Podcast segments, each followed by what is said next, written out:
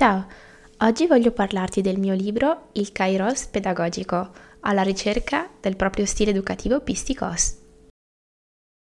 Ciao, io sono Valeria Voli, psicomotricista, pedagogista e mamma. Questo è Pedagogia Elastica, il mio podcast. Condividerò con voi le mie esperienze di mamma e di professionista.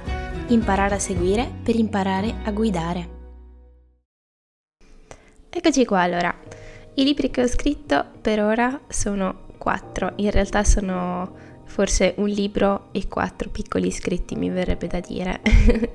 il primo è il Kairos pedagogico, alla ricerca del proprio stile educativo Pisticos. Allora provo un pochino a spiegare che cos'è questa parola e queste due parole, il kairos e pistikos, che cosa significano? Allora, il kairos è mm, una parola appunto greca che significa il momento opportuno, il tempo, non inteso come il tempo delle lancette, no? Mm, quello che possiamo dire tempo cronologico, che appunto in greco è chronos, chronos, ma è un tempo che mm, assomiglia di più al concetto che abbiamo noi in italiano di opportunità, ecco, potremmo dire così, un tempo favorevole, un tempo opportuno, un momento speciale, eh, un'occasione speciale che non, non torna o che comunque vale la pena di sfruttare, ecco, diciamo così. Che cos'è il Kairos pedagogico? Cerco di spiegarlo in questo libro. Si tratta per l'appunto di tutte quelle occasioni speciali che noi abbiamo nella relazione con eh, i bambini e ragazzi di cui eh, siamo eh, curatori, insomma siamo educatori.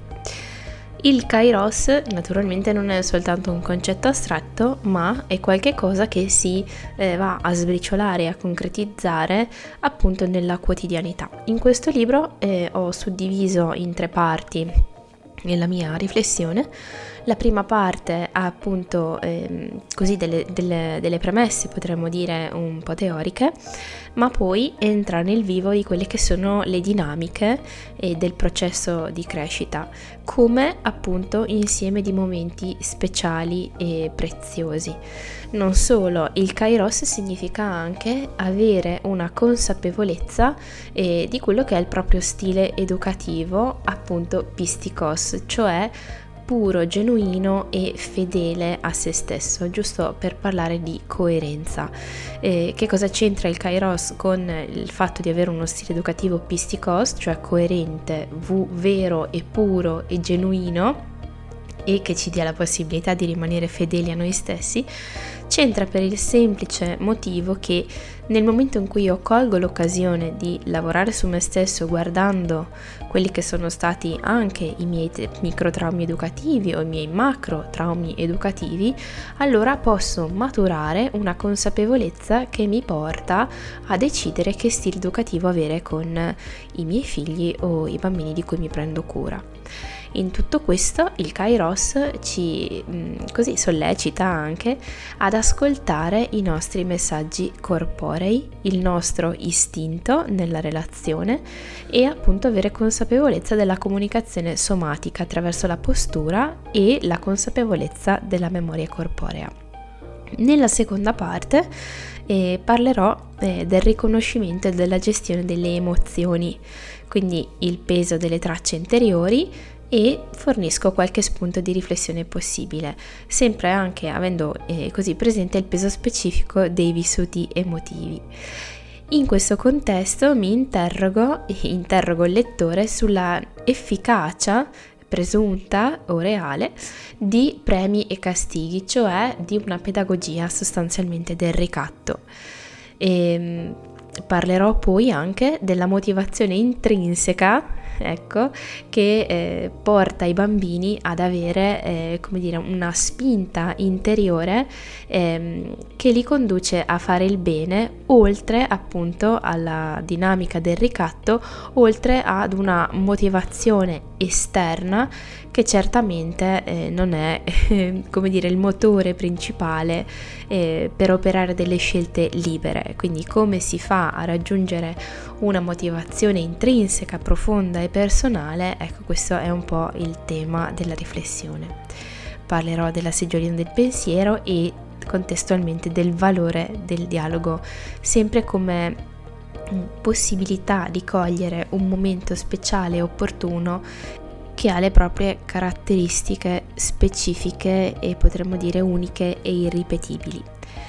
Nella terza parte ehm, mi occupo del gioco del bambino come forma espressiva del sé, eh, del sé profondo e mh, analizzo le varie tipologie di gioco e le modalità di vivere il Kairos, appunto i bambini che sono fuori dal Chronos e non guardano l'orologio con le lancette mentre giocano, che cosa ci dicono, che cosa ci comunicano.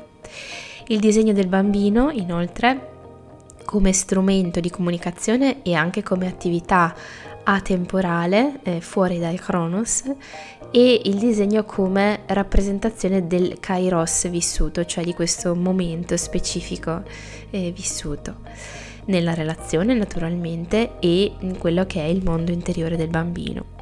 Per concludere, eh, parlo delle nuove tecnologie in età evolutiva e anche del valore dell'educazione in natura come esperienza di ascolto globale eh, della persona in crescita e tutto questo naturalmente mh, mm, sviluppato in una maniera credo abbastanza accessibile e anche per no, i non addetti ai lavori. E vi leggo, se, così mh, mm, per darvi un assaggio, l'introduzione di questo piccolo lavoro.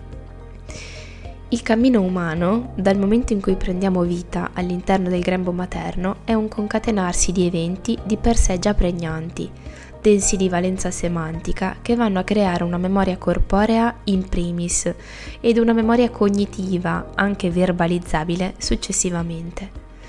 Molta riflessione pedagogica ha contribuito a corroborare la tesi, secondo cui non è possibile considerare l'apprendimento come semplice processo neurologico di assimilazione di contenuti, L'apprendimento e la conoscenza non si realizzano come fatti solamente intellettivi e derivanti dallo sviluppo delle strutture neurologiche, ma come processi dipendenti direttamente dallo sviluppo della capacità di percepire e di gestire le emozioni, sviluppo che può essere presente, mancante o incompleto, cioè delle vicissitudini emotive che determinano la qualità e il tipo di incontro con il mondo esterno.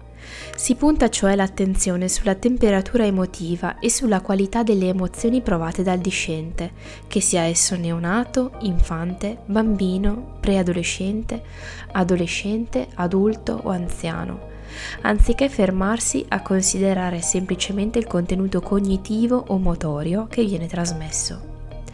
Alla luce di questo decisivo assunto teorico, le cui conferme sul piano pragmatico non sono di difficile reperimento, ci muoviamo nella riflessione considerando la cornice cosiddetta temporale, all'interno della quale vengono a verificarsi incontri e relazioni educative che nella vita di ciascuno sono in qualche modo sempre significative, non certo in una prospettiva a prioristicamente positiva, si intende cercheremo di capire come si può rileggere l'esperienza educativa, sia osservata dalla parte di chi riceve, sia dalla parte di chi dà, anzi di chi conduce ed ex duce, tenendo sullo sfondo il concetto di kairos, inteso come momento favorevole, opportuno, la cui straordinaria contingenza nel verificarsi consiste a chi lo vive di poter rivivere nell'hic et nunc le medesime emozioni e sensazioni anche a distanza di molti anni di Cronos. E tutto ciò nella prospettiva di un auspicabile eradicamento degli abusi educativi, micro o macro, che possono verificarsi su vissuti educativi dolorosi e non superati. Proveremo, infine, a tirare i fili che connettono i concetti di Kairos, di libertà e di Pisticos. Per oggi mi fermo qui, ci salutiamo, spero di avervi fatto venire un pochino voglia di leggerlo e vi ringrazio per avermi ascoltato. Ciao!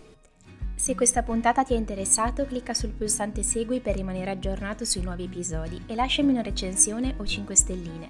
Se vuoi contattarmi o vuoi prenotare una consulenza con me, scrivimi a dotvoli.gmail.com